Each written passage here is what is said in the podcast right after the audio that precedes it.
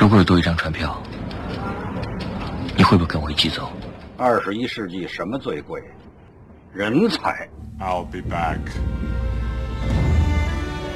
电影研究所，让电影带给你一份信心、一种力量和一段温暖。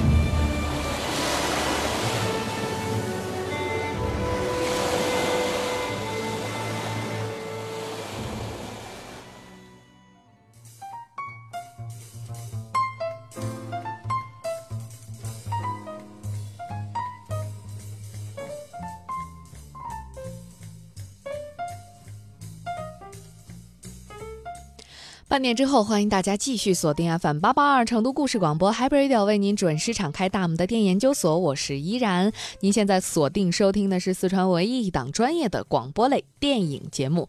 那我们今天的互动话题就是：你曾经是不是也是那个熊孩子小明呢？或者你身边有没有小明一号、二号、三号？他们有没有什么样的故事可以跟我们来分享啊？那在微信平台上，我看一下这个，首先回答问题啊，瞪眼我爱上你的这位朋友，你没有听清楚具体在哪里拿票，我已经把地址发给您了，好吗？您直接到影院去报您的呃微信名字就可以了。另外呢，这个几个意思，这位听众说。特别委屈啊，说都认认真真的听你的节目，可从来都没有得到过电影票。嗯，是这样的，我们的节目呢不是每天都有电影票送，但是不出意外的话，本周周四周五我们会在节目当中送出电影《星语心愿之再爱》的这个电影票，所以请您关注我们的节目，关注我的新浪微博，或者说关注我们的这个官方微信的推送，好吗？呃，然后呢，这个。瞅你咋地！这位听众啊，就发来了我们今天互动话题的内容。他说，以前曾经干过一件事儿，当时不觉得，现在想想还很后怕。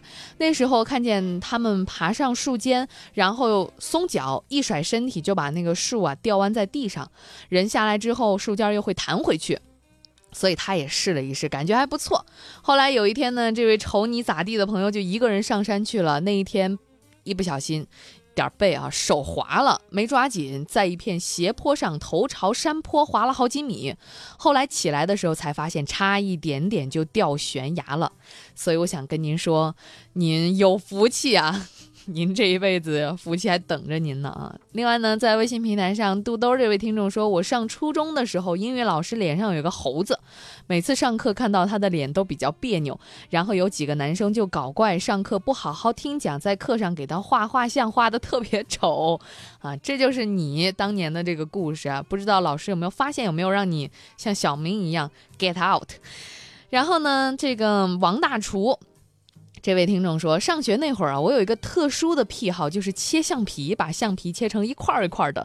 不管家里人怎么说，我就是喜欢切，所以我的铅笔盒里全是小块的橡皮，看不到整块的橡皮。所以您现在是做厨子了吗？拿刀开始切菜了吗？您的名字给了我这样的错觉啊。另外呢，这个百花齐放这位听众说，记得上学那会儿，我有一个老师是斜视，上课的时候总之不知道他在看哪儿，所以我就买了一个小激光灯，趁他不注意的时候，拿激光照他的眼睛，太坏了。嗯，其实要说这个熊孩子的故事啊。我回想了一下，一直我挺乖的，但是呢，我们上高中的时候还确实干过一件事儿，嗯。这个愚人节那天，我们早上一去就把课表全改了，因为我们当时要在黑板的一侧把今天的课表写上去。然后我当天呢就把课表全打乱，随便写的。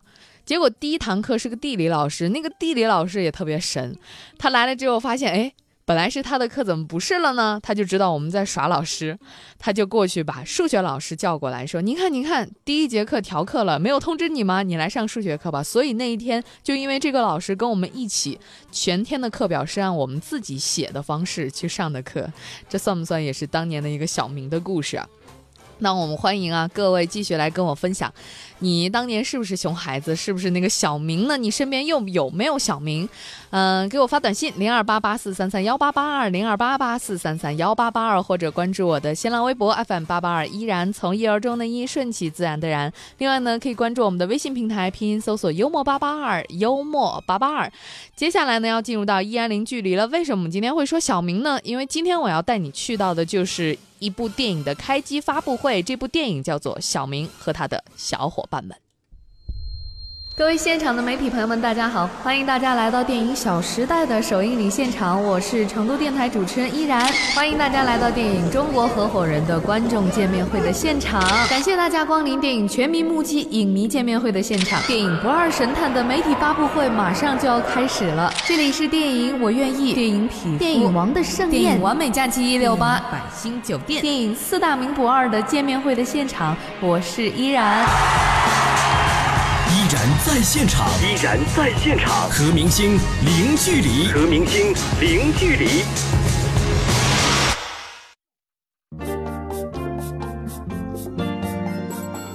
依然零距离，今天我要带您去到由我主持的一场新电影的开机发布会上去听听看，即将又有哪一部电影会在成都取景拍摄，在大荧幕上会跟大家见面呢？其实今年年初啊，有这样一部网络剧，一经播出就获得了观众的喜爱。第一季在腾讯视频平台就点击破亿，收获了近二十万条的弹幕啊，万条的评论呐，相关的故事情节也在微博、微信上被网友疯狂转发，成为了二零一五年最火的网络剧之一。那第二季的播出更是火爆。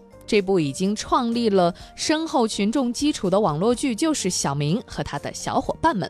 所以今天呢，也很高兴来跟大家介绍啊，这个小明和他的小伙伴们将会以更加完整的故事情节、更加劲爆的笑料笑点、更加接地气的情感触动，在大荧幕上继续给大家带来欢乐。而小明和他的小伙伴们就不再是一部单纯的儿童喜剧，而是一部带有儿童元素的合家欢温情喜剧大片。那这部以完全不同面貌整装出发的同名电影拍摄工作就在九月份正式启动了。那我们接下来呢，先请电影的总制片人刘淑君女士来跟大家简单介绍一下这部电影。我们明天就开始正式拍摄了，非常感谢所有的主创人员、美术、呃摄影、执行导演，大家都非常辛苦这段时间筹备。小明，我想大家都呃听过很多段子。第三季呢，我们是已经拍摄完成了。但是我们是在我们电影嗯上映之前会播出给我们的电影造势。我们电影经常说的是热 IP，光是有这样一个热 IP，我想是不够的可能。那我们这一个电影的剧本的创作是非常扎实的，故事内容非常精彩，非常感谢我们的编剧导演王鑫先生。所以这样一个电影，我相信，嗯，大家还是有一点期待吧。而且我们有邀请到《屌丝男士》的主演，我们的大保健男神乔杉先生，是我们的这个男一号，欢迎他。对，所以这部电影，我相信不光是我自己的期待，大家都一样非常期待。那我们接下来呢，就请电影《小明和他的小伙伴们》的编剧和导演王鑫来跟各位聊一聊这部电影的创作过程。那个各位父老乡亲，我爱成都，我爱你们，谢谢谢谢。谢谢。呃，刚才也在说说为什么会有把这个网剧变成电影的想法。咱们这个电影呢，之前是有一部呃网络剧，嗯，这网络剧第一部播出的时候吧，我是一口气就看完了。看完以后，我觉得这故事挺有趣的啊！我在想，这是一个小明和他小伙伴儿，我们都想是一个呃儿童题材的一个片子嘛。呃，当然网络剧有很多的孩子们在一块儿参演。后来我身边有一些这大朋友们啊，当然有的甚至比我更加年长啊，他们也在谈论小明这个事儿。我当时我就觉得，哎，我说要不然咱们把它拍成电影了。后来呢，那个。我又我又不太放心，我补一句，我说那我把它们拍成电影的话，那你们买票看吧。他说我们敢买，你敢拍吗？我说那行干吧，我们就决定把这事儿就干了。当然说网络剧这一块儿呢，呃是可能是我们电影这个版本呢会更加在这个基础上呢有一个完整连贯的故事。嗯。那么在呃电影这个方面呢，我们也邀请到了就是。我们一些非常好的一个朋友啊，圈里头的，你像乔杉啊、呃卢野啊，还有韦尼啊这些呃优秀的演员来加入进来，加入进来，我想这个电影版的故事呢，应该是会更加让人值得期待的一个事。嗯，那我想问一下，能不能给大家一个相对于明确的，我们这部片子虽然我刚才说了，它可能不再是一个儿童剧，但是电影拍出来之后，到底是倾向于儿童，还是我们倾向于成人呢？这是个挖了个坑啊！你说我到底说哪个比较好啊？那我个人觉得就是说那个，呃，首先呢，我们把它呃延展成一个大电影之后呢，我们是希望有更多的年龄层次的人进来，因为每个人就咱们说小明啊，就是从前讲故事都有说从前什么什么什么，那么小明其实代表了一群人。我们在说一个小孩的时候，说一个同学的时候，可能第一个反应就是给他起个名字叫小明。小明就像是国外说 Tom 那么那么那么那么普遍啊，所以说呃，小明代表一群人的话，每个人都是从小明那个阶段过来的。我们都有一段呃不堪回首、比较那个让人心里心里很很 很惭愧的童年啊。当然说这是个别一些情况啊。所以说我说的话，那咱们大家都既然从那个阶段过来，那我们就希望更多的人来关注他。我希望有二十岁的小明、三十岁的小明、四十岁的小明，甚至我们希望小明的整个一家，就是他虽然说呃起了小明和他小伙伴儿这个故事啊的名字，但是呢，它也代表着是大家所有大众的这种共同的一些呃记忆。呃，我希望它应该是一个可以合家欢进去看的一个电影。嗯，那您除了是导演还是编剧？除了大家看完这部片子之后觉得很欢乐之外，您还有没有其他的想要通过电影传达给或者是呈现给大家的？就是说，嗯，咱们这个片子首先是一个喜剧片啊。嗯。喜剧片呢，当然有类型有很多种。呃，我们现在也看到很多喜剧片都获得了非常好的票房成绩。但是呢，咱们还是想很有诚意的去做一个更加接地气的喜剧片。嗯，这个喜剧片里头呢，我们没有恶搞的元素，但是我们有温情的、有黑色幽默的东西，来表现每个人的状态。其实说整个电影来说的话，它就是，它就是在讲我们的生活。嗯，那个每个人，呃，他无论做什么事情都有他的原因。当然，我们电影里头有，呃。刘备庄钱，也有保安，也有保姆，甚至就是说，呃，还有像小明的父亲杨大明这样的一些人物。这些人物呢，可能在现实生活中他们遇到的事情，呃，太繁杂，那么导致他们会对有一些事情的判断和选择，会有一点点的脱离轨道。那么每个人生活都多多少少有点拧巴，这个拧巴的源头到底是什么？就是其实每个人。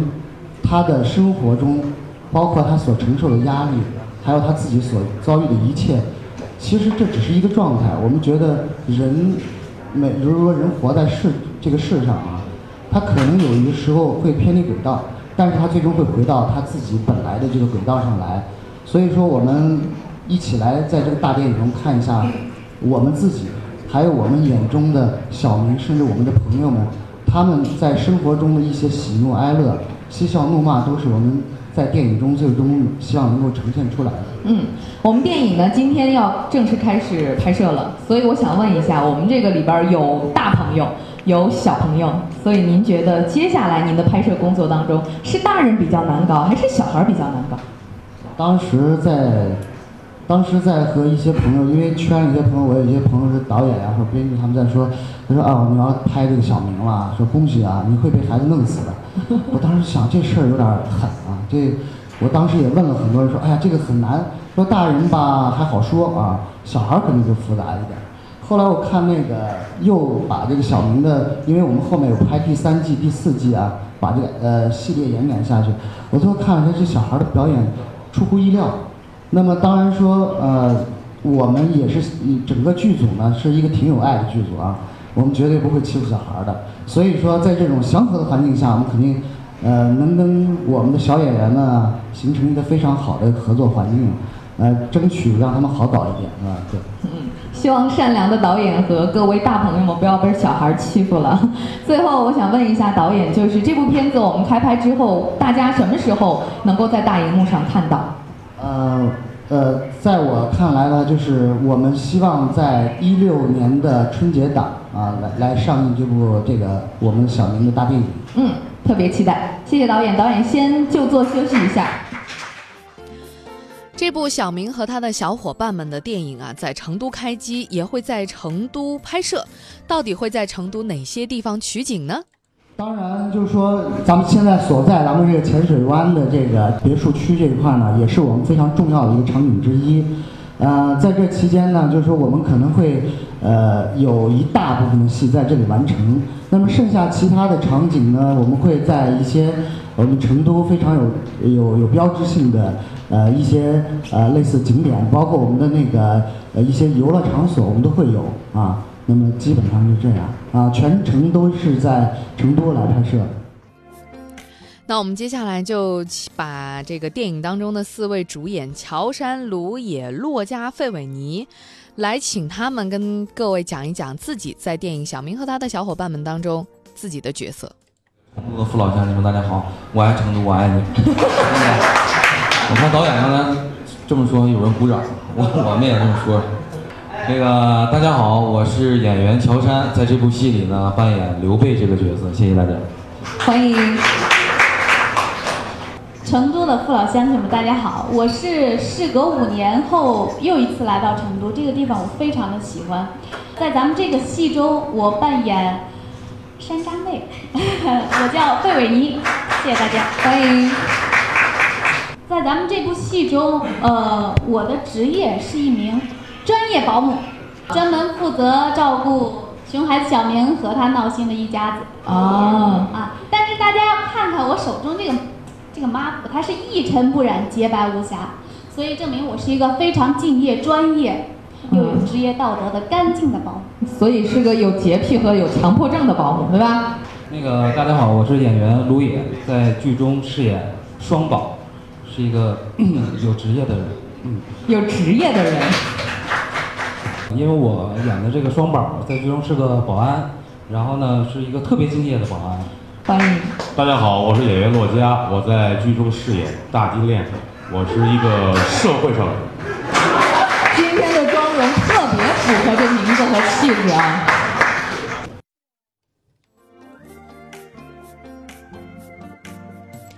那乔杉很多人很熟悉，对于他的爱笑什么会议室啊，嗯，还有他在《欢乐喜剧人》上的表现。评价都很高，所以乔杉的喜剧形象是深入人心的。那乔杉小时候到底是熊孩子还是乖孩子呢？我是乖孩子，就没有什么太熊的事儿。反正小时候特别内向，就是反正现在大了也这样，就是平常私下里生活比较内向。然后，呃，小的时候，我我我我我妈妈经常以为我我小时候就挺大了，不喜欢说话，然后家里人以为我有病。后来长大了以后停不下来，我妈说还不如当时病了。就是我会说话以后，就是挺你就成小明了。对，挺挺挺讨厌。然后有一回家里来了个女孩儿，就是是我我是我爸爸的朋友家的女儿。然后其实小时候也不知道怎么想，我跟我哥他们在玩游戏机，然后我以为那女孩出去了，然后我哥也挺坏，问我，哎，你觉得这女孩怎么样？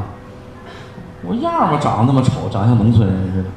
然后那女孩直接说了一句：“说我在你心目中就是这个印象吗？”当时我就已经，那是几岁啊？深深伤了人家的心。反正六七岁吧，我记着，反正就是这样。这个这个事儿，反正现在自己心里都有阴影，就是感觉在后背别说人家坏话，容易被发现。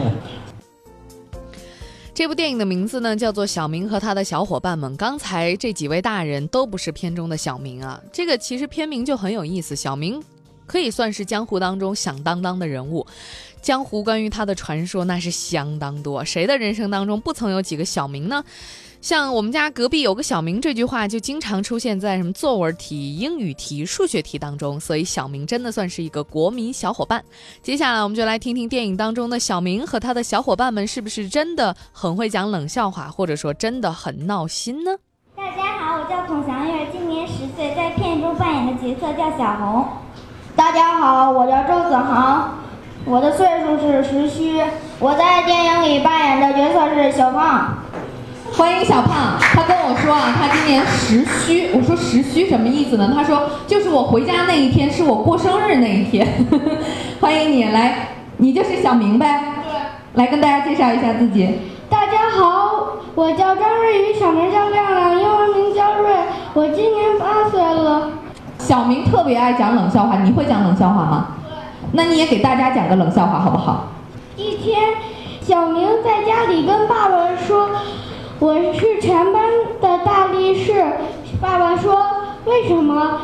因为小明说：“因为我一个人就能拖全班的后腿。”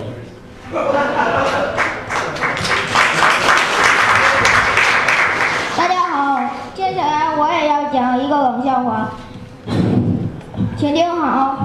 请听好。有一天，小明走在大街上，突然他踩到一个柠檬，你猜他怎么了？哈哈，他脚酸了。他的重点在哈哈，不在后边脚酸了。来，小红给大家讲一个。从前有个人叫小明，小时候妈妈让他去买包子，妈妈说包子一块钱四个，别弄错了。然后妈妈给了他一块钱，卖包子的看着小孩挺可爱，就给了他五个。回来的路上，小明心想回家没法交代，他经过一番思想的一一番激烈的思想斗争，扔掉了一个。虽然刚立秋没多久，但是听完三个小朋友讲冷笑话之后，觉得身边的气温是直逼深冬啊，真的特别冷。那刚才我们一直说说小明和他的小伙伴们这个网剧有多火，我也不知道现在听节目的各位啊有多少人看过，所以我今天呢也截取了一些小片段来跟大家分享，大家可以简单的勾画一下，等到二零一六年的春节的时候，您将会看到的这一部小明和他的小伙伴们这个大电影会是一个什么样的气质。同学们，大家好。我是你们新的英语老师，我叫唐博。那么我们先开始一下吧，我来看看你们的英语水平怎么样。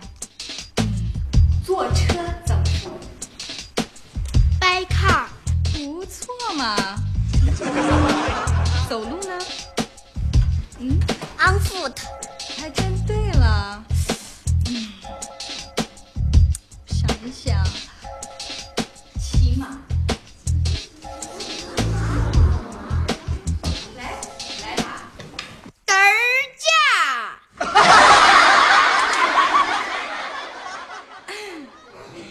同学，你叫什么名字？老师，我叫小明。小明，get up。这次寒假，家长们是怎么支配孩子们的假期的？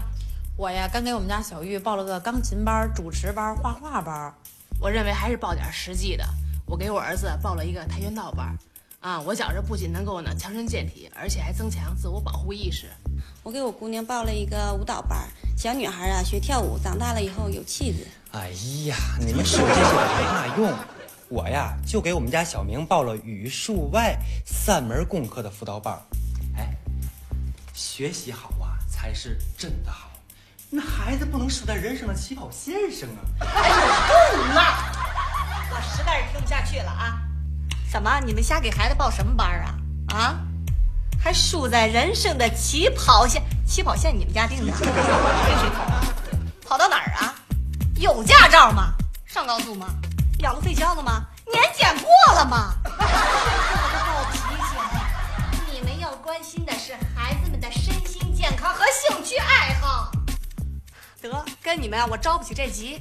我啊，上课去。哎，李李老师。这不是放寒假了吗？怎么还上课呢？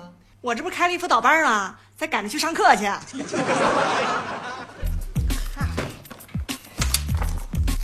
这是传单啊！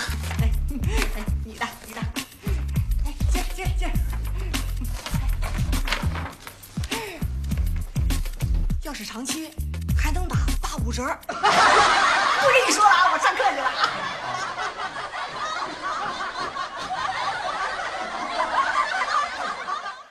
今天的作文题目呢是“祖国是什么”。下面先谈谈各自的看法啊。小红老师，我知道，祖国是我的母亲。嗯，还有吗？小蕊，来，你来谈谈自己的看法。哎呦，小红刚才这不都说了吗？祖国是他妈。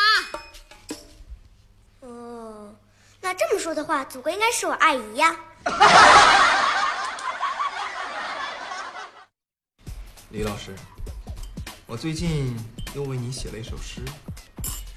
苍茫的天涯是我的爱，绵绵的青山脚下花正开。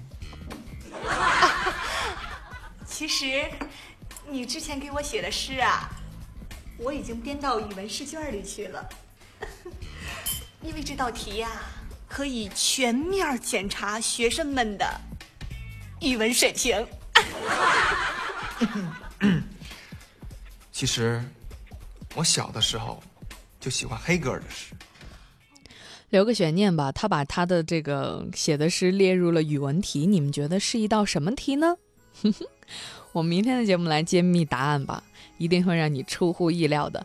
那我们今天节目呢就是这样了。其实很多人在跟我讲他熊孩子的故事，但是呢，今天我也在微博上看到说，开学幼儿园开学第一天啊，大家都是小泪人儿。想想怎么从小泪人变成了熊孩子，这个过程也是真是让人醉了。今天节目就是这样了，感谢各位持续一个小时的收听，我们明天中午十二点再会了，拜拜。